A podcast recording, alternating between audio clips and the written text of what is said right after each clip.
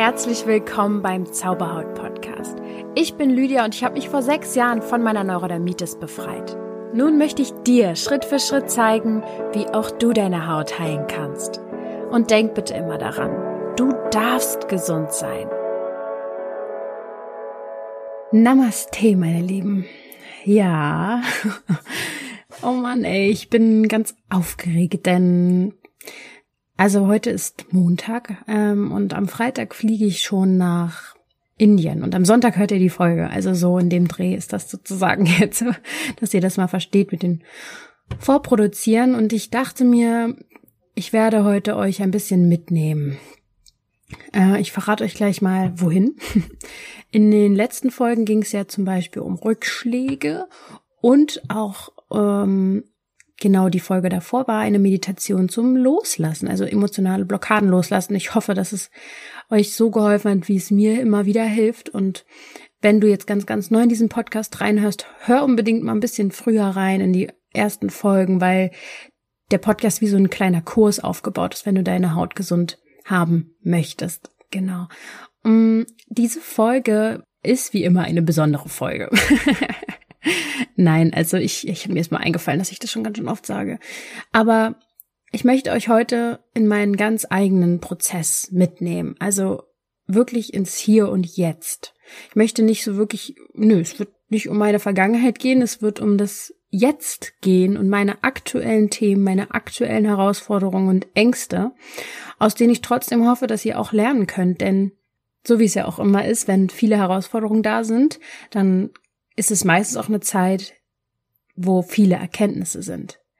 Also bei mir ist es auf jeden Fall immer so und ich möchte euch heute mitnehmen in eine Welt, die für mich in den nächsten Wochen Thema sein wird.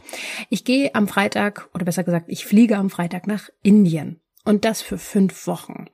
Es ist für mich was Besonderes, weil ich glaube ich noch nie so lange weg war und dann noch so lange in einem Land wie Indien es ja ist, also was man vom Hörensagen kennt, kann einem einerseits faszinieren und andererseits auch irgendwie Angst machen.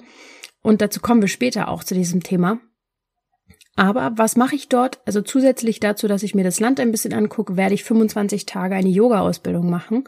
Und wieso ich das mache, boah, das ist, das wurde ich gestern oder so gefragt, wieso machst du das eigentlich? Und das das erklärt auch schon mal ziemlich viel, wie mein Leben so abläuft. Ich wollte schon immer mal nach Indien und wusste gar nicht so richtig wieso. Und ich habe das mit einer Freundin schon früher mal irgendwann so nebenbei mal erwähnt, wir können ja da mal Yoga machen, dies, das, hahaha. Aber dabei habe ich nie wirklich viel Yoga gemacht, ne? Das kommt ja noch hinzu. Ich bin gar nicht so der Yoga-Profi. so, und Mitte des Jahres war noch nicht so ganz klar, ob wir das halt machen können dieses Jahr oder überhaupt, ob wir noch verreisen können. Wir wussten nur, wir wollen im November eigentlich weg. Ähm, und als ich mich entschieden habe und zu meiner Freundin gesagt habe, yo, wir machen das, weil sie ähm, ja das dann nochmal so erwähnt hat, sie würde das gerne machen mit, äh, mit Indien und Yoga, und ich habe dann zugesagt und wusste in dem Moment noch gar nicht, wie ich das alles hinkriege. Also ich meine jetzt finanziell, ich meine jetzt arbeitstechnisch und so weiter, wie ich das alles regeln soll. Ich wusste nicht, was im November sein wird. Und ähm, nachdem ich die Entscheidung getroffen habe, ist auf einmal in meinem Leben so viel passiert, dass es mir ermöglicht hat, das im November durchzuziehen, dass ich weiß, dass ich dahin muss. Und es kann auch alles Schöngerede sein, aber so läuft mein Leben. Ich versuche Zeichen und Nachrichten und Botschaften zu deuten und das macht mir das Leben einfacher. Mm, auf jeden Fall bin ich äh, seit ein paar Wochen dabei, mich darauf vorzubereiten. Das heißt, ich mache immer mal wieder Yoga, fast jeden Tag äh, und äh, lese ein Buch, was mich so inspiriert. Es inspiriert mich wirklich so, so, so, so dolle, dass ich euch gerne da mitnehmen möchte heute. Ich habe ja schon wirklich sehr viele Bücher zu, zum Thema Spiritualität und Persönlichkeitsentwicklung gelesen in den letzten 15 Jahren, so nach dem Motto. Habe ja relativ früh angefangen. Um, und das Buch gibt mir nochmal eine ganz andere Sichtweise und das finde ich so schön und ich hoffe, dass es dir da draußen auch helfen kann, besonders was deine Haut angeht und was dein Körper angeht. Und du denkst dir jetzt, wieso sollte ein Buch über Yoga etwas zur Haut zu sagen haben? Aber ja, doch, ich lese ja das Ganze mit diesem Filter vor meinen Augen, irgendetwas über die Haut herauszufinden. Schwingt auf jeden Fall immer ein bisschen mit und deswegen habe ich da so einiges von äh, gelernt aus diesem Buch. Ich werde in dieser Folge darüber reden, mit welchen Ängsten ich seit ein paar Wochen zu tun habe. Dann erkläre ich dir ähm, die acht Blütenblätter des Yogas. Also damit du so ein bisschen verstehst, was Yoga eigentlich ist, weil ähm, wir wissen halt, dass es eine Sportart ist und fast jeder kann wahrscheinlich damit irgendwie was anfangen. Aber was das eigentlich bedeutet, habe ich jetzt auch wirklich erst durch das Buch verstanden. Dann werde ich euch erklären, also alles, was ich euch heute erkläre, beruht auf dem Buch. Ne? Das sind die Erkenntnisse, die ich mitgenommen habe und so ein bisschen reininterpretiert habe. Ich werde dir erklären, wie die Gesundheit entsteht, laut diesem Yogi. Ich äh, möchte dir erklären, was der Schmerz beim Yoga über dich aussagt. Und wahrscheinlich kann man das auch auf andere Sportarten übertragen. Dann werde ich dir sagen, wie Yoga uns lehrt, mit Stress umzugehen, wie du endlich Frieden und Klarheit finden kannst. Ähm, dann geht es um das Thema Ego und wie es dir im Weg steht. Dann erkläre ich, wie wir unseren unruhigen Geist endlich in den Griff bekommen können und was uns daran hemmt, glücklich zu sein. Das Buch heißt übrigens Licht fürs Leben von BKS Iyengar oder Iyengar oder so. Ich werde das auf jeden Fall in den Shownotes verlinken. Als ich das Buch gelesen habe und angefangen habe zu lesen und jetzt auch gerade in den letzten Wochen sehr viele Coachings hatte und sehr viele Gespräche mit Menschen mit Hautthemen, bin ich zu einem Entschluss gekommen und habe das, ja, es ist mir wie Schuppen vor den Augen gefallen, weil ich jetzt so viele Parallelen sehe zwischen uns, die halt eben Hautthemen haben. Und ich komme da rauf zu sprechen. Und es klingt jetzt vielleicht total einfach, aber es ist so wichtig. Ich habe gemerkt, jetzt gerade auch wegen dieser Reise nach Indien, dass ich Angst bekommen habe. Ich liebe Reisen und ich liebe das, ähm, mich in Herausforderungen zu stellen, ist mir eigentlich sozusagen egal, ich würde jeden Tag irgendwo anders hinreisen, so nach dem Motto. Aber ich habe in den letzten Wochen irgendwie so ein bisschen Angst bekommen.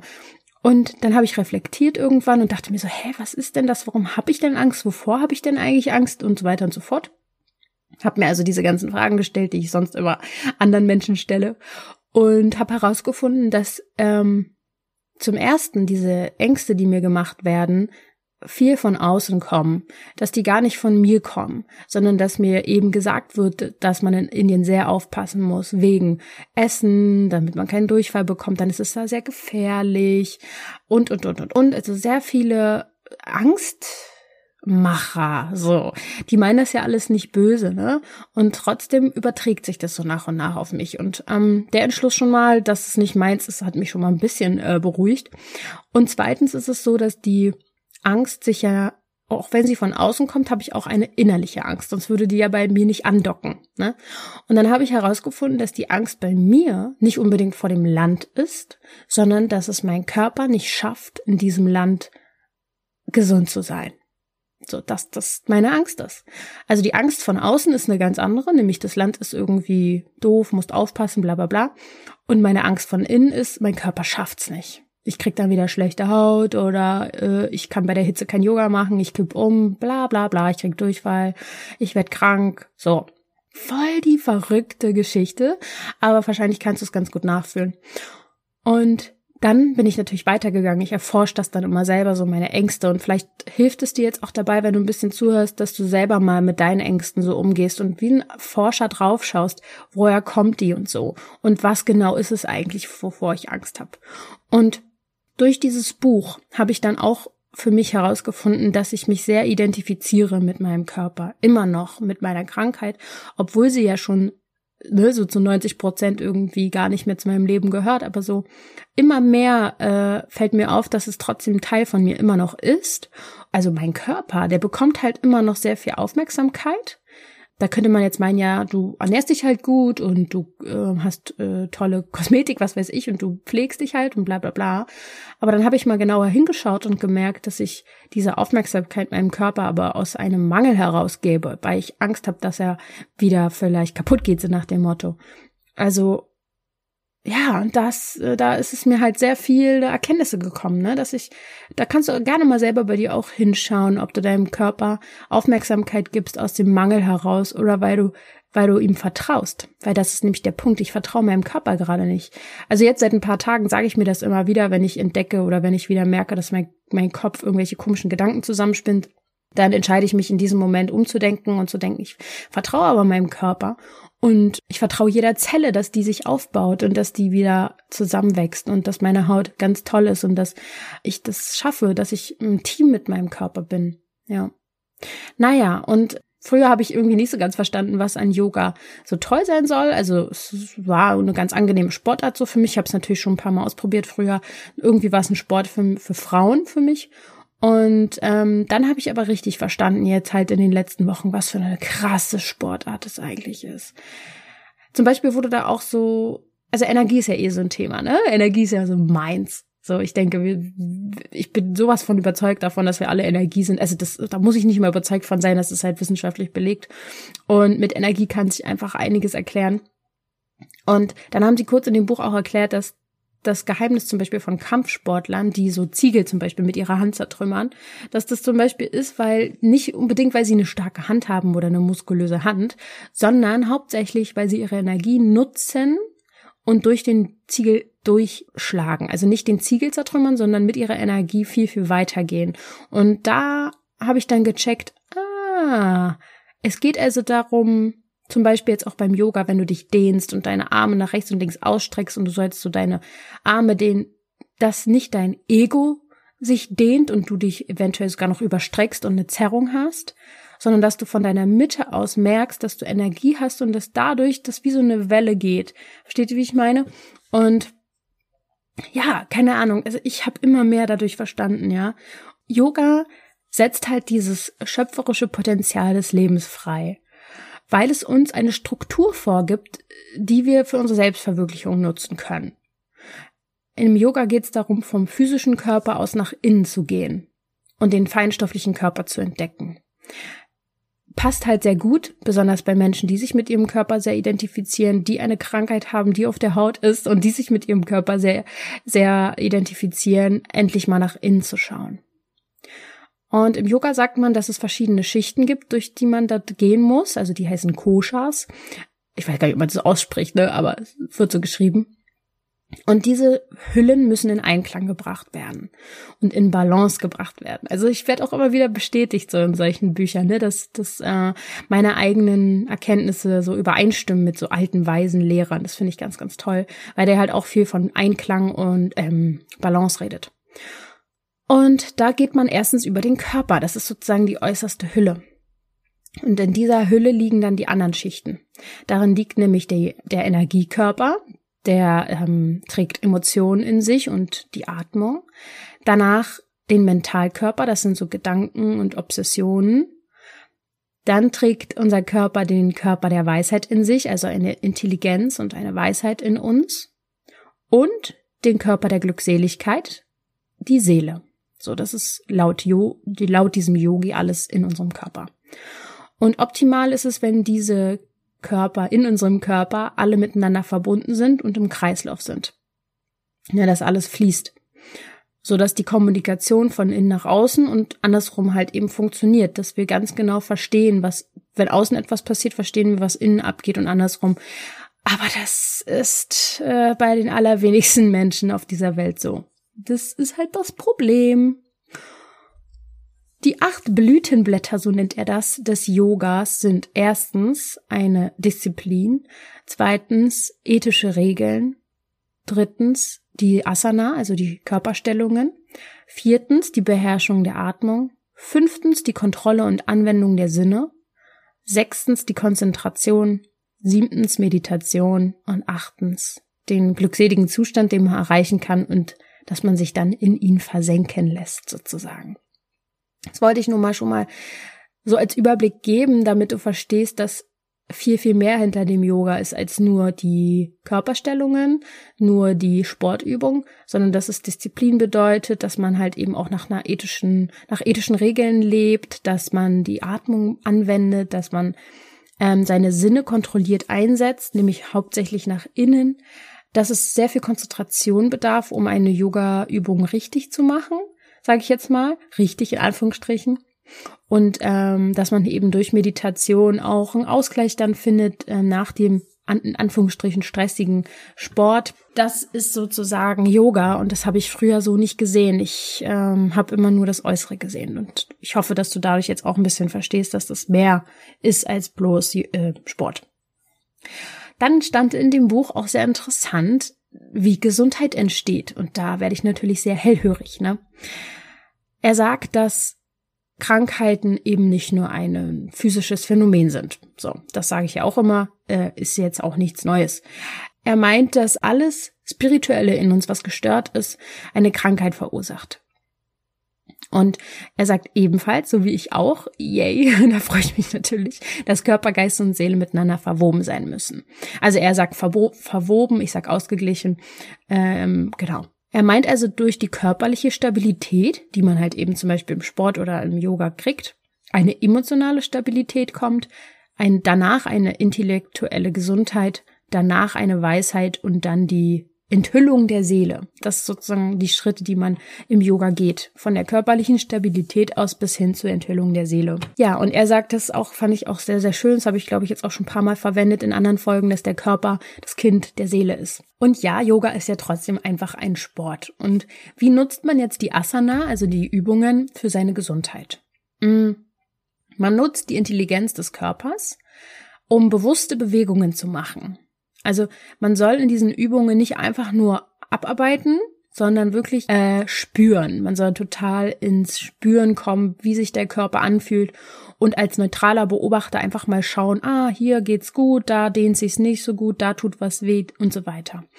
Und von innen heraus eben auf die Übung schauen.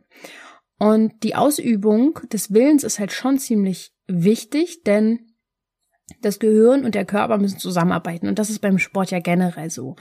Doch im Yoga, glaube ich, ist es noch mal intensiver, dass man auch schauen soll, was einem wirklich gut tut, was dem Körper, für den Körper gerade vernünftig ist. Was ich sehr interessant fand, ist, dass der gesagt hat, die Haut ist die äußerste Intelligenzschicht Ja, das ist das Alleräußerste unseres Körpers. Das müsst ihr euch mal vorstellen. Das ist das, was uns mit der Umwelt verbindet. Was, wenn, sagen wir mal, wenn wir in einem Aquarium leben würden, also stell dir vor, die Luft ist eigentlich Wasser und wir sind wie so ein Fisch, dann ist das die Haut, die an dem äußersten anhaftet. Also, wie wir ja auch in der Luft schwimmen sozusagen. So, also wenn die Haut die äußerste Intelligenzschicht ist, dann ist der Wesenskern die innere Weisheit, also diese Seele, ne? Und wenn die zusammenarbeiten, dann meint der Yogi halt, dass wir eins sind. Und die Haus Herausforderung mit der Haut bedeutet, dass die Seele uns anstupst. Das fand ich sehr süß gesagt. Klingt auf jeden Fall viel süßer, als es sich manchmal anhört, äh, anfühlt, wenn man dann wirklich Hautprobleme hat. Du kannst dich an der Stelle gerne mal fragen, was, warum dich deine Seele noch anstupst. Was hast du zu tun? Was hast du in diesem Moment zu tun? Worauf darfst du hören? Glaubst du an, Spirit, an deine Spiritualität? Hm. Im Yoga dehnt man sich ja auch sehr viel, ja. Es ist sehr viel mit Dehnung und Stretching, sage ich jetzt mal.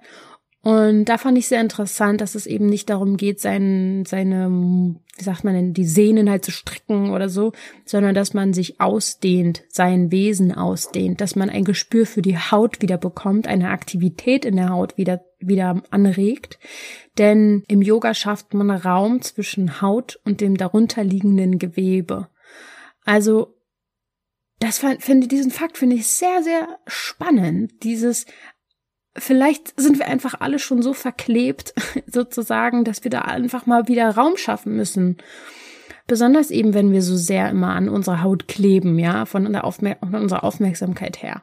Und im Yoga sieht man auch, wenn das Ego am Werk ist. Das habe ich ja vorhin schon erwähnt. Wenn man sich dann überdehnt und verletzt, dann war da nur das Ego am Werk und nicht der Wesenskern. Und wir fühlen uns ja manchmal so vielleicht steif im Körper, ja, dass irgendwie der Rücken weh tut und dass man irgendwie verspannt ist und so. Und dann fühlt man sich ja sowieso, wenn man Hautthemen hat, oftmals gefangen in seinem eigenen Körper. Und Yoga soll halt da Freiheit schaffen, weil man sich dehnt, bis man wieder die Haut richtig spürt. Und da denken wir jetzt, oh Gott, ich will meine Haut gar nicht spüren. Oh Gott, die kratzt doch und bla bla bla. Hm. Wahrscheinlich kratzt sie nur, weil eben die Nervenenden schon völlig, wie sagt man, so mm, unrein sind, weil durch die Dehnung des Körpers und in der Haut werden nämlich auch die Nervenenden gedehnt. Und Neurodermitis hat ja was mit Neuro, also Nerven zu tun. Ja, ihr wisst es ja selber, der, die Haut ist das Gehirn des Körpers, der Spiegel unseres mentalen Zustandes. Lasst euch das nochmal auf der Zunge zergehen. Es ist der Spiegel für unseren mentalen Zustand. Und wir können emotional und auf der geistigen Ebene sehr viel tun, aber was wir eben für den Körper tun können, ist zum Beispiel Yoga machen, um die Nervenenden wieder zu dehnen. Also für mich ist es auf jeden Fall gerade der Weg, dass ich merke, hey krass, vielleicht habe ich in meinen letzten Jahren meinem Körper nicht die Aufmerksamkeit gegeben und ihn nicht so genutzt, wie man ihn eigentlich nutzen könnte. Ja. In der Asana, in der Stellung sozusagen im Yoga, kann man den Raum ausdehnen, also vom Körper, so dass dann die Blockaden sich auflösen und die Seele endlich wieder in den Körper passt. Und der Yogi erklärt auch ganz schön, wie das jetzt alles funktioniert mit dem Körper, wieso wir zum Beispiel auch am Anfang immer so faul sind und wenn wir wieder eine neue Herausforderung, eine körperliche Herausforderung haben, warum wir uns dagegen so wehren. Es sind die drei Grundqualitäten der Natur, die uns da sozusagen im Wege stehen. Es ist die Trägheit der Masse, die Energie der Dynamik und die Leuchtkraft des Lichtes. Das sind die drei Grundqualitäten der Natur. Und am Anfang ist es immer wichtig, die Masse die träge Masse in Schwung zu bringen. Und das ist die Herausforderung, die wir am Anfang haben. Wir müssen die dichteste Materie, die es von uns gibt, sozusagen, nämlich den Körper, Energie einflößen. Und wir erleben dann wahrscheinlich schon auch Schmerz. Ja, also am Anfang ist ja Sport auch viel Schmerzen. Aber ich fand das dann auch immer ganz interessant beim Sport, dass halt eben nicht die Haut wehgetan hat, sondern eventuell ein Muskel und dass man die Aufmerksamkeit auch einfach mal auf was anderes richten kann. Und man muss dann anfangen, das richtige Maß zwischen Entspannung und Anspannung wiederzufinden. Denn Yoga versucht eigentlich, dass der, oder besser gesagt, im Yoga ist es so, dass der Schmerz eigentlich gar nicht durch das Yoga kommt, sondern dass er ja vorher schon da war und dass man ihn dann endlich mal spürt und auflösen kann. Genau, auch da gibt's natürlich richtigen und falschen Schmerz. Es wäre natürlich ein falscher Schmerz, wenn man jetzt äh, völlig übertreibt und äh, den Muskel oder sich irgendwas zerrt oder so, dann ist das natürlich jetzt kein Schmerz, der irgendwie gelöst werden will, sondern das war ja dann eh das Ego, was irgendwas hervorgerufen hat. Also irgendwo ist ja so eine Sporteinheit generell auch eine Ausübung der Willenskraft und die brauchen wir eben, um gesund zu werden. Also nutzt ich jetzt auf jeden Fall Yoga dafür gerade, um meinen Geist auch zu disziplinieren und dann eben meinen Körper auch. Und äh, der Geist ist nun mal manchmal unser Feind, das weißt du ja, ne, in Sachen Gewohnheiten, negatives Denken und so weiter. Und Yoga, wenn man das aus den richtigen Gründen macht, und nicht aus Ego-Gründen, kann es schaffen, den Geist zu ordnen.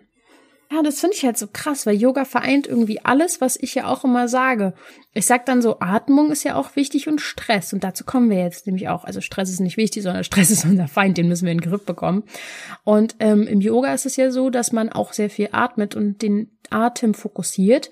Und wenn du das mal so verstehst, wie der Yogi uns also das erklären will dieser Welt, ist es so, dass wir in der kosmischen Intelligenz leben. Also alles, was um uns herum ist, die Luft, die wir atmen, ist die kosmische Intelligenz.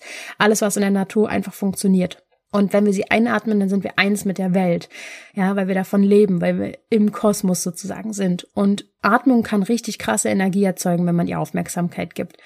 Und gerade auch für uns sensible Menschen ist es ganz, ganz wichtig, einfach mal, einfach mal weg vom Außen zu gehen und sich aufs Innere zu konzentrieren. Denn wir sind so sehr darauf fixiert, auf unsere Haut, Haut, Haut, alles ist im Außen. Deswegen ist es der Weg, durch die Atmung nach innen zu kommen. Und natürlich lehrt es uns auch mit Stress umzugehen, denn das Ziel im Yoga und ich denke auch generell im Sport, aber ich kann jetzt einfach gerade nur aus diesem Yoga-Buch äh, zitieren, ist es, dass man ähm, das Nervensystem endlich wieder beruhigt. Und im Yoga muss man eben erst in den Stress reingehen, weil Sport ist letztendlich immer eine gewisse Art von Stress für den Körper. Und danach meditiert man. Das heißt, man lehrt in dem Yoga sozusagen erst mit Stress umzugehen und dann sich zu entspannen. Dass immer beides im Leben passieren muss. Dass es immer so ist, dass es immer der Rhythmus sein soll. Und wenn man das im Körper schon schafft, durch Yoga, durch Asana, das nach Spannung, Entspannung folgt, dass man das in sein Leben integriert und ein bisschen mehr versteht einfach, wie es funktionieren soll, damit man endlich Frieden und Klarheit bekommt. Und das ist nämlich schon der nächste Punkt. Viele Coaches sagen mir und viele Menschen, mit denen ich generell spreche, sie wollen Klarheit haben, sie wollen Frieden haben. Und über den Geist habe ich ja schon viel geredet. Wir müssen es schaffen, unsere reaktiven Mechanismen endlich unter Kontrolle zu bekommen. Diese destruktiven Muster, die wir uns angewöhnt haben, ne? damit meine ich halt eben die Gewohnheiten und so weiter. Alles, was Mechanismen geworden sind, die uns aber eigentlich nicht gut tun. Und ihr müsst verstehen, dass unser individueller Geist mit dem ganzen Körper verbunden ist. Und unser Geist ist sehr gut darin zu filtern, zu erleben und zu interpretieren, aber nicht so gut Entscheidungen zu treffen. Darin ist er nicht gut. Da müssen wir ein anderes Tool für nutzen. Dazu komme ich später. Weil unser Geist hat den Leitsatz Lust wiederholen, Leid vermeiden. Und meisten, meistens wollen wir eben Befriedigung. Wir wollen nicht durch den Schmerz gehen. ist doch scheiße. Wir wollen immer wieder Lust haben. Das Ding ist, dass die Spanne zwischen Handlung und Wirkung leider oftmals länger ist, wenn man krank wird zum Beispiel, ist eigentlich die Handlung viel, viel früher passiert, die uns krank gemacht hat. Versteht ihr, wie ich meine? Also wenn du jetzt an den Hammer denkst, der auf den Daumen trifft, dann ist der Schmerz sehr schnell da. Deswegen vermeidest du es dir, nochmal mit dem Hammer auf den Daumen zu schlagen. Du verstehst die Kombination aus Handlung und Wirkung. Aber beim Essen zum Beispiel, wenn man immer übermäßig viel Zucker isst und so weiter, ist die Handlung am Anfang sehr viel früher, als die Wirkung dann später irgendwann kommt. Und dann ver verknüpfst du das nicht mehr miteinander. Bei einer Krankheit hat die Wirkung einen, einen längeren Weg zu gehen. Deswegen ist es so schwer, neue Gewohnheiten zu integrieren. Und Yoga soll halt eben dabei helfen, langfristig gute Entscheidungen zu treffen. Und jetzt habe ich ja eben schon gesagt, der individuelle Geist kann keine guten Entscheidungen treffen. Und da komme ich auch gleich zu, aber ich möchte es dir jetzt schon mal kurz sagen. Gute Entscheidungen treffen kommt aus unserer Intelligenz. Ja, so, dass du das schon mal gehört hast was genau und wie jetzt, wie du die nutzt, äh, da komme ich gleich zu. Nochmal kurz vorher möchte ich dir etwas zum Ego sagen, weil Ego, boah, das ist ein Begriff, der wird ja schon auch oft benutzt, ne? Das hat jetzt mein Ego gestreichelt oder er ist ja voll egoistisch oder das ist ja voll der hat ja voll das große Ego, dies, das, aber was genau ist denn das eigentlich? Das Ego ist eigentlich unser kleines Selbst. Unser Ego macht, dass wir uns von anderen getrennt fühlen dass wir, auch wenn wir zum Beispiel die Natur bewundern, sagen wir mal einen Sonnenuntergang, dann ist das Ego daran schuld, dass du dich nicht damit verschmelzen kannst, sondern dass du wirklich denkst, dass der Sonnenaufgang von dir getrennt ist. Aber eigentlich sind wir alle auch von Sonnenaufgang. Da, also sagt dieser Yogi, ne? Ich fand das einfach ganz schön beschrieben. Und unsere Schnittstelle vom Innen und Außen ist nun mal der Körper. Ja, und deswegen, das finde ich auch sehr interessant, ist unser Körper uns meistens auch so wichtig. Obwohl der Körper nach unserem Tod gar nicht mehr mitkommt, identifizieren wir uns so sehr mit ihm. Aber eigentlich könnt ihr das so ein bisschen so verstehen, dass der wie so ein Mietauto ist für unsere Seele. Wir, wir nutzen den in diesem Leben und dann steigen wir wieder aus irgendwann. Und an der Stelle könnt ihr euch zum Beispiel auch vorstellen, dass wir ja alle irgendwie so eine Art Sehnsucht haben, eine Sehnsucht nach etwas Größerem. Sonst würdet ihr das jetzt hier vielleicht nicht hören, sonst würdet ihr die Hoffnung haben, dass irgendwas wieder gut wird. Zum Beispiel gibt es ja auch Menschen, die Fußballmannschaften anfeuern und sich richtig reinfühlen können, ja, hauptsächlich auch Männer. Und ähm, das verstehen ja Frauen manchmal nicht so richtig. Das ist aber hauptsächlich, weil die etwas Größerem angehören, weil die sich für etwas Größeres freuen können. Und für einen kurzen Moment können sie ihr kleines Ich mal ablegen. Und Dabei könnten wir uns jederzeit zugehörig fühlen. Dieses Thema auch des Alleinseins ist immer wieder ganz, ganz schlimm für Menschen. Immer wieder kommt man letztendlich in solchen Coachings oder Sessions dazu, dass Menschen sich einfach alleine fühlen und Angst davor haben, alleine zu sein. Und dabei sind wir halt Teil des Universums, des Kosmos so, ich versuche euch das halt ein bisschen nahe zu bringen. Ich kann das auch nicht in jedem Moment in meinem Leben fühlen. Aber ich möchte, dass ihr das so ein bisschen versucht, äh, vielleicht zu verstehen, dass nur das Ego euch daran hindert, euch zugehörig zu fühlen, zu viel, viel mehr. Das Ego identifiziert sich nämlich mit Besitztümern, mit unserer Beziehung, mit unseren Erfolgen, mit unseren Krankheiten. Und damit dein Körper endlich gut funktionieren kann, musst du versuchen darüber zu stehen, dass du nicht dein Körper bist, dass du verbunden mit viel, viel mehr bist. Und wenn du dein Ich damit verwechselst, dass dein Ich deine Seele ist, dann sitzt du ein bisschen in der Klemme. Denn wenn du dich mit dem Teil identifizierst, der eigentlich sterben muss, dann sagt der Yogi, bist du quasi schon tot. Denn du glaubst einer Verwechslung, der falschen Identität, du umarmst deine falsche Identität und deswegen kommt Spannung auf in deinem Körper. Du denkst, du bist, ja, man kann es bei mir also sagen, wenn ich denken würde, ich bin Lydia, die, die irgendeinen Podcast hat und das hat und eine Wohnung hat, hat, hat, hat, also meine ganzen Besitztümer. Wenn ich denke, dass ich das bin, dann sitze ich in der Klemme und ich muss verstehen, dass ich viel, viel mehr bin. Sagt der Yogi, ne? Dass ich, ähm, dass ich dann noch so eine Seele habe, die mich leitet, die viel, viel klüger ist als all das, was, womit ich mich identifiziere. Und äh, glaubt mir, ich bin selber noch auf dem Weg. Aber ich finde es super interessant und ich möchte euch da daran teilhaben lassen. Auch wenn dir das jetzt vielleicht zu viel ist, kann ja sein, dass du so denkst, boah, wie jetzt, scheiße, nee, dann ist ja auch nicht schlimm. Aber ich möchte dir einfach dieses Wissen mal mitteilen, worüber ich mir jetzt halt gerade sehr viele Gedanken mache. Und ähm, ja, wie du jetzt deine Intelligenz nutzt, um endlich deine Gewohnheiten loslassen zu können und deine negativen Gedanken zum Beispiel umgehen zu können, erkläre ich dir jetzt. Ganz, ganz süß finde ich, dass Buddy, also wirklich von Buddha, aber die Verniedlichung Buddy, Intelligenz heißt. Und das ist wirklich nicht zu verwechseln mit dem Ego oder dem Geist. Ähm, das kannst du daran erkennen, also das Ego und der Geist zum Beispiel finden Veränderungen sehr blöd und ähm, beziehen sich immer sehr viel auf ihre Vergangenheit. Ja, das Ego sagt, es ist meine Kindheit, meine Vergangenheit, meins, meins, meins, meins, meins. Und der Geist, der ist immer dieses Lust wiederholen, Leid vermeiden. Das ist seine Aufgabe. Und die größte Angst übrigens auch vom Ego ist der Tod. Und wo ist der Tod? Der ist in der Zukunft. Also hat das Ego meistens Angst vorm Unbekannten. Und die Intelligenz ist halt eine Selbstdisziplin. Die Entscheidung, die vorausschauend ist. Also, wenn du deine Vergangenheit nutzt, immer wieder als Abgleich, wie du im Hier und Jetzt handeln willst. Eben, wenn du deine Vergangenheit darin gehend nutzt, dass du nicht noch einmal etwas erlebst, was du nicht mal mehr erleben willst, weil du es in der Vergangenheit eben schon mal erlebt hast. Das ist Intelligenz. Wenn du anfängst, deine Erinnerung für dich zu nutzen, um anders zu handeln. Genau. Und der Yogi sagt, wenn dann Ego, Geist und Intelligenz zusammenarbeiten, dann ist man bewusst. Dann lebt man bewusst. Ganz wichtiges Zitat auch nochmal von ihm. Was wir über eine Zeit hinweg tun, entfernt das, was wir über eine Zeit hinweg erschaffen haben. Ja, jetzt fragt man sich natürlich, ja toll, wie nutze ich denn jetzt meine Erinnerung? Wie nutze ich das denn jetzt? Du musst auf dein Gedächtnis zurückgreifen. Also, wenn du immer noch denkst, dass du auf einen primären Reiz reagierst, dann ist das ein kleines Missverständnis. Du reagierst im Hier und Jetzt meistens auf einen unterbewussten Reiz, den du mal irgendwann dir eingespeichert hast. Ja, meistens gibt's ja sogar prägende Ereignisse, die in der Vergangenheit passiert sind und äh, die wir dann im Hier und Jetzt immer noch spüren, dass wir zum Beispiel nicht vertrauen können, weil wir von Freunden erlebt haben, dass sie uns irgendwie enttäuscht haben oder so. Und da kann ich dir nur sagen, das fand ich auch sehr interessant, was er gesagt hat. Die Zeit heilt Wunden, wenn wir sie lassen. Wir lassen sie aber nicht. Wir zerdenken Probleme, wir grübeln über unsere Themen, wir halten sie dadurch fest.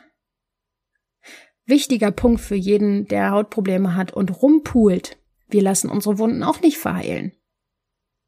Lass dir das auch mal durch den Kopf gehen. Warum? Und eben halt auch die Wunden aus der Vergangenheit, die im Geiste sind. Die lassen wir meistens auch nicht verheilen, weil wir noch viel drüber nachdenken. Zum Glück denke ich nicht mehr viel über meine Vergangenheit nach.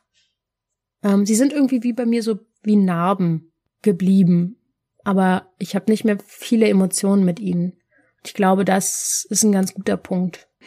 Und ich übe mich auch darin, die Vergangenheit als Richtlinie zu nutzen, die mich immer wieder in die richtige Richtung lenkt, an der ich mich vergleichen kann, ob ich mich weiterentwickle und versuche halt eben die Erfahrung zu nutzen und das gestern als mein Sprungbrett zu nehmen, sozusagen. Das wäre ganz, ganz toll, wenn ihr das so ein bisschen auch versucht. Das wird euch auf jeden Fall weiterbringen. Wenn du auch jemand bist, der viel grübelst oder Gedankenchaos hat, dann ist es ganz, ganz wichtig und umso wichtiger, dass du nach innen schaust. Wir haben da so eine persönliche Intelligenz, die wir nutzen können. Ja, eigentlich baden wir ja in der kosmischen Intelligenz, ne, habe ich ja schon gesagt, durch die Atmung. Wir essen von der Natur, wir trinken Wasser, das ist ja alles das Kosmische sozusagen. Aber die persönliche Intelligenz, die ist sowas wie der Instinkt. Also unser Instinkt ist eher so das Persönliche, die persönliche Intelligenz und die Intuition kommt dann wirklich aus dem Kosmos, sagt der Yogi. Und ein fiebriger Geist, also dieses Gedankenchaos, kann nur gestillt werden, wenn man ihn schult. Also wir können ihn gar nicht ruhig stellen, sondern nur schulen. Also darauf achten, was wir denken und das Ganze in Gleichgewicht bringen. Also ein feuriger Geist, so wie er sagt, fühlt sich meistens zu der materiellen Welt materiellen Welt verbunden und hingezogen. Und dann ist es halt wichtig, um das zu schulen, dass man anfängt, sich nicht mehr an, der, an irgendeiner materiellen Sache zu haften.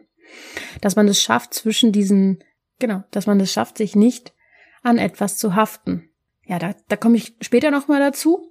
Ja, genau, dieses Grübeln. Also, du musst anfangen, dir das richtige Wissen anzueignen und zu schauen, mit was du deinen Geist ernährst. Ich denke schon, dass es sowas ist, was dich inspiriert, ja. Und auch erkennen, wenn du das falschen Wissen dir aneignest. Dann solltest du deine Imagination nutzen, sagt der Yogi. Also damit meint er auch so eine Art Visualisierung und Fantasie. Schlaf ist ganz, ganz wichtig, meint er, um deinen Gedankenchaos in den Griff zu kriegen und dass du dein Gedächtnis, also deine Erinnerungen nutzt, um deine Entscheidungen mit Hier und Jetzt zu treffen. Und das ist eine Übungssache und das ist ein Prozess, ja, wie du deinen Geist umschulst. Es passiert einfach ganz, ganz oft, dass unsere Erinnerungen uns eigentlich gar nichts nützen, weil wir immer wieder wiederholen, weil uns immer wieder das Gleiche passiert. Und die Erinnerung nützt uns nur was, wenn sie uns auf die Zukunft vorbereitet. Und wenn sich Intelligenz ausbreitet und wir sie nutzen, wofür sie gemacht ist, also dass sie vorausschauend denkt für uns und dass wir danach handeln, dass wir dann irgendwann das schaffen, dass unser Geist und Ego zusammenarbeitet und sogar kleiner wird. Genau. Und das nutze ich ja halt auch immer am meisten, nämlich die Intelligenz vom Körper. Gerade auch in den Trance-Sessions nutze ich das ganz, ganz stark, äh, weil unser Körper weiß eigentlich alles. eigentlich weiß der, was uns Stress macht, eigentlich weiß der, was er braucht. Wir hören nur nicht mehr hin, deswegen gehe ich ja dann ins Unterbewusstsein mit den äh, Menschen, die in der Trance sind. Weil im Hier und Jetzt sind die Körper von uns meistens eingeschlafen. Wir hören die gar nicht mehr. Und der, ähm, im Yoga weckt, Yoga weckt den halt wieder auf. Wenn der zum Beispiel im Yoga das dann so ist, dass der Geist auf einen besonderen Punkt gelenkt ist, dann wecken wir auch die Sensibilität wieder für unseren Körper. Und weil unsere Haut ja auf der Oberfläche ist, schauen wir immer so sehr nach außen, wir müssen aber nach innen gucken. Und Yoga soll es halt schaffen, die Fasern der Haut mit inneren Fasern wieder zu verknüpfen. Und ähm, dass dann die Hüllen, die Koshas, von denen ich vorhin erzählt hat, wie sich wieder miteinander vereinen. Und die Seele sehnt sich wohl danach, sich endlich wieder auszudehnen. Und vielleicht fragt er dann halt, das kannst du dich selber mal fragen, weichst du noch davor zurück, vor deiner Größe, vor dein, dass du dich ausdehnen möchtest, dass du größer sein möchtest, als du zurzeit bist. Vielleicht hast du das Gefühl noch, es nicht wert zu sein. Genau, und letztendlich ist ja unser Ziel meistens, dass wir glücklich sein wollen oder dass wir uns Freude, dass wir Freude fühlen wollen. Bevor das aber geht, müssen wir verstehen, was uns daran hemmt. Und das fand ich auch sehr interessant. Klar, die Verbindung zum Außen, das ist schon mal doof, ne? Wenn wir uns mit unserer Krankheit verbinden zum Beispiel und damit identifizieren. Aber es gibt noch drei andere Sachen. Es gibt einmal die Unwissenheit und das ist das wohl, wohl, wohl größte Problem, sagt der Yogi. Wir denken, dass die äußere Welt wirklicher ist als unsere innere spirituelle Welt. Dass eigentlich das Außen die Wirklichkeit ist und das Innen eben nicht. Das ist wohl das größte Problem. Zweitens ist der Stolz. Drittens eben die Anhaftung, was ich auch schon gesagt habe, wenn wir uns emotional an etwas fesseln und ähm, besonders etwas, was Lust bringt, dann ja, sind wir extrem unfähig, wohl loszulassen. Viertens Ablehnung. Ähm, das ist das die vierte, das vierte Hemmnis sozusagen. Das ist nämlich die Ablehnung gegen Schmerz und dass wir flüchten. Und fünftens ist die Angst vorm Tod. Und er sagt, dass die Lösung halt in der Meditation liegt, dass wir endlich unterbrechen, dass wir uns nicht mehr mit dem Ich identifizieren, dass wir, ähm, oh, das fand ich auch sehr interessant, dass wir den Raum nutzen der feinstofflichen Elemente. Also Raum, das ist auch nochmal so einfach bewusstseinserweiternd für mich. Hm. Er sagt, Raum ist die Leerheit zwischen Materienteilchen. Also wenn du jetzt sozusagen in einem Raum sitzt, ist das, was leer ist, sozusagen der Raum. Und du kannst dir das so vorstellen, dass die Menge an Materie innerhalb eines Atoms im Vergleich so aussieht wie ein Tennisball in einer Kathedrale. Das heißt, wir bestehen eigentlich in unserem Atom aus Raum. Also in uns selbst ist ganz viel Raum. Und Raum ist irgendwie auch so ein Symbol für Freiheit. Und Freiheit bekommt man meistens durch Bewegung und durch Veränderung. Da frage ich mich natürlich, sind wir Hautmenschen wirklich so sensibel? Wahrscheinlich sind wir das, wahrscheinlich sind wir sehr hochsensibel sogar, aber dadurch, dass wir uns so lange Zeit krank gefühlt haben oder krank waren oder uns so sehr mit der Haut identifiziert haben, bedeutet das vielleicht auch irgendwo, dass wir unsensibel geworden sind, weil wir uns auf emotionale Ebene so sehr versteift haben und gefangen haben, dass wir uns gar nicht mehr selber spüren, dass wir unsere wahren Bedürfnisse gar nicht mehr richtig spüren, weil wir eigentlich nur noch uns aufs Außen konzentrieren und gar nicht mehr auf unsere inneren Bedürfnisse. Diese Frage habe ich mich dann gestellt. Kannst du dir gerne einfach auch mal stellen, ist einfach nur so ein Gedankengang, den ich mal hatte. Ja, dann kommen wir jetzt auch schon zum Ziel des äh, Yogas und äh, der Yogis und mal sehen, ob ich das erreiche in den fünf Wochen in Indien. Das ist der Samadhi, die Entsagung vom Ego. Ähm, und das ist wohl eine Erfahrung, wo exist die Existenz des Ichs weggeht. Ähm, also das ist wohl so eine Erfahrung, die man nicht beschreiben kann. Das ist wohl sowas wie Erleuchtung. ja, also es wäre für interessant, wenn ich das erleben würde. Ähm, es gibt aber trotzdem, das ist ein interessanter Punkt, trotzdem noch Herausforderungen, die jedem, jedem gestellt werden, die sogar erleuchtet sind, ja. Ähm, sagt der Yogi. Denn danach, wenn man das dann hat, wenn man so einen erleuchtenden Moment hatte, diesen unbeschreiblichen Moment, geht's danach ja trotzdem weiter mit dem Alltag. Und danach noch weiter in Freiheit zu leben, ist wohl die Herausforderung. Er meint halt, was, das finde ich sehr, sehr wichtig, dass die Veränderung nicht aufhören soll. Also, dass es zu Enttäuschung führt, wenn man seine Veränderung nicht aufrechterhält. So, das ist zum Beispiel sowas wie, keine Ahnung, du hast dich ein Jahr lang super ernährt, sagen wir mal, hauptsächlich pflanzlich, kein Zucker, deine Haut ist super geworden. Und dann, weil es halt so gut ist, ist du wieder normal. Also gerätst wieder in so alte Muster zurück. Und dann wird die Haut wieder schlechter. Also so daran kann man das ja auch so ein bisschen erkennen. Man muss seine Veränderung aufrechterhalten und sich weiterhin transformieren. Sonst kommen die Probleme wieder. Und genau das ist es halt auch, wenn man diesen erleuchtenden Moment wohl hatte, danach ohne Gier zu leben und mit seiner Macht ethisch umzugehen, das ist wohl die Herausforderung. Und äh, man kann es halt auch niemandem wirklich beschreiben. Das heißt, man ist auch irgendwo so ein bisschen alleine damit. Ja, es ist spannend, dass sogar die erleuchtesten Menschen ja auch immer noch Herausforderungen haben und vielleicht hilft dir das ein bisschen dabei, auch zu verstehen, dass es immer Veränderungen geben wird und dass du dir erst gar nicht die Illusion machen müsstest, dass äh, irgendwann alles so bleibt, wie es ist, sondern dass du dich auf eins verlassen kannst, nämlich, dass du immer Veränderungen haben wirst. Ich glaube, es ist ganz, ganz wichtig, dass du, wenn du ein Hautthema hast, dich entspannst und was uns Spannung macht im Körper, ist meistens eben die Identifikation zu unserer Krankheit. Und vielleicht könnte Yoga auch für dich eine Methode sein, diese Fäden zu durchschneiden, die dich eben mit dieser Identität verbinden. Warum habe ich diese Folge gemacht? Ich habe auch Zweifel, ja, ob das jetzt hier so eine tolle Folge für euch ist. Äh, keine Ahnung. Ich muss mich ausprobieren und ich will aber auch irgendwo im Hier und Jetzt sein und euch auch daran teilhaben lassen, was bei mir gerade losgeht und los abgeht. Also ich beschäftige mich auch gerade super viel mit diesem Buch. Wie gesagt, ich verlinke das auch in den Show Notes für jeden, den das interessiert. Ähm, ich hatte einfach so viel Angst jetzt in den letzten Wochen und ich kann schon ganz gut mit den Ängsten umgehen. Also ich bin da nicht völlig ausgenockt. Aber ja, auch ich habe noch, noch manchmal Angst, dass meine Haut jetzt wieder irgendwie schlechter werden kann oder so. Ähm, ich habe immer noch Triggerpunkte und das kommt immer noch, glaube ich, hauptsächlich dadurch, dass äh, man sich so sehr mit seinem Körper identifiziert und seinem Körper auch eventuell manchmal einfach nicht vertraut. Und ich versuche es jetzt immer noch, das jetzt auch mit dem Yoga zu verbinden, dass ich meinen Körper irgendwie so ein bisschen vergesse, wenn ihr versteht, was ich meine. Und auch da meine ich nicht dieses Extreme, dass ich den jetzt vernachlässige, sondern dass ich ihm natürlich die Aufmerksamkeit gebe, die er braucht, aber dass ich ihm nicht mehr übermäßig Aufmerksamkeit gebe. Und ich glaube, das ist das, was mich dieses ganze Buch gelehrt hat. Und deswegen wollte ich dir jetzt so eine Zusammenfassung hier geben. Also es wirklich war eigentlich eine kleine Buchzusammenfassung.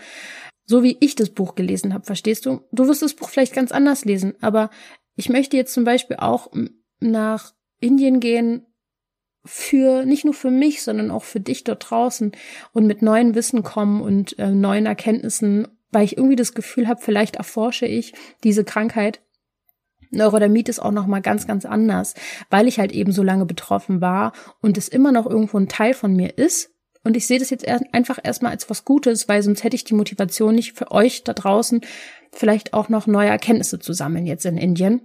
Und ich stelle mir halt immer noch selber viele Fragen und ich versuche die mir jetzt einfach mal in Indien zu beantworten. Ich stelle mich meinen Ängsten. Ich werde das auf jeden Fall auch viel bei Instagram teilen. Du kannst da gerne zuschauen, wie es mir in Indien so geht. Lydia.zauberhaut heiße ich da. Und ähm, ja, ich hoffe, die Folge hat dir gefallen. Es war einfach mal was anderes. Es war eine neue Inspiration. Vielleicht hast du Bock, jetzt Yoga zu machen. Schau doch einfach mal nach Kursen in deiner Nähe oder ganz einfach und ganz billig. Bei YouTube gibt's jede Menge Yoga-Kanäle. Ähm, ich kenne Marty Morrison, den kann ich auch verlinken. Vielleicht kennt ihr noch coole und könnt mir ein paar Tipps geben. Und ja, Schreibt mir immer noch gerne iTunes-Bewertungen. Das ist immer noch wichtig. Ähm, Habe ich jetzt, glaube ich, länger nicht mehr gesagt. Und ansonsten wird's jetzt erstmal, ich habe alles vorproduziert für die nächsten fünf Wochen. Folgen werden auf jeden Fall da sein. Ich werde wahrscheinlich nicht immer so schnell antworten können jetzt in den nächsten Wochen, aber im Dezember komme ich dann wahrscheinlich mit jeder Menge neuen Erkenntnisse wieder und werde dann auch fleißig wieder weiter Trance-Sessions machen und Coachings geben und habe sehr, sehr viele neue Pläne fürs nächste Jahr, was ich nicht schon alles geplant habe in meinem Kopf für euch. Ähm, ja, ich bin gespannt. Ich freue mich auf jeden Fall trotzdem über jede Nachricht von euch und er drückt mir die Daumen, dass es mir in Indien ganz, ganz gut gehen wird oder dass ich genau die Erfahrungen machen werde, die ich machen soll. Und ja, ich wünsche euch jetzt auf jeden Fall eine wundervolle Zeit bis äh, Dezember. Ihr werdet mich ja trotzdem hören und sehen, aber von mir aus jetzt erstmal ein kleines Tschüssi, weil für mich ist es jetzt erstmal so eine Reise, die losgeht und im Dezember nehme ich ja dann ja wieder aktuell eine Folge auf. Guti, dann bis ganz, ganz bald und denk bitte immer daran, du darfst Gesund sein.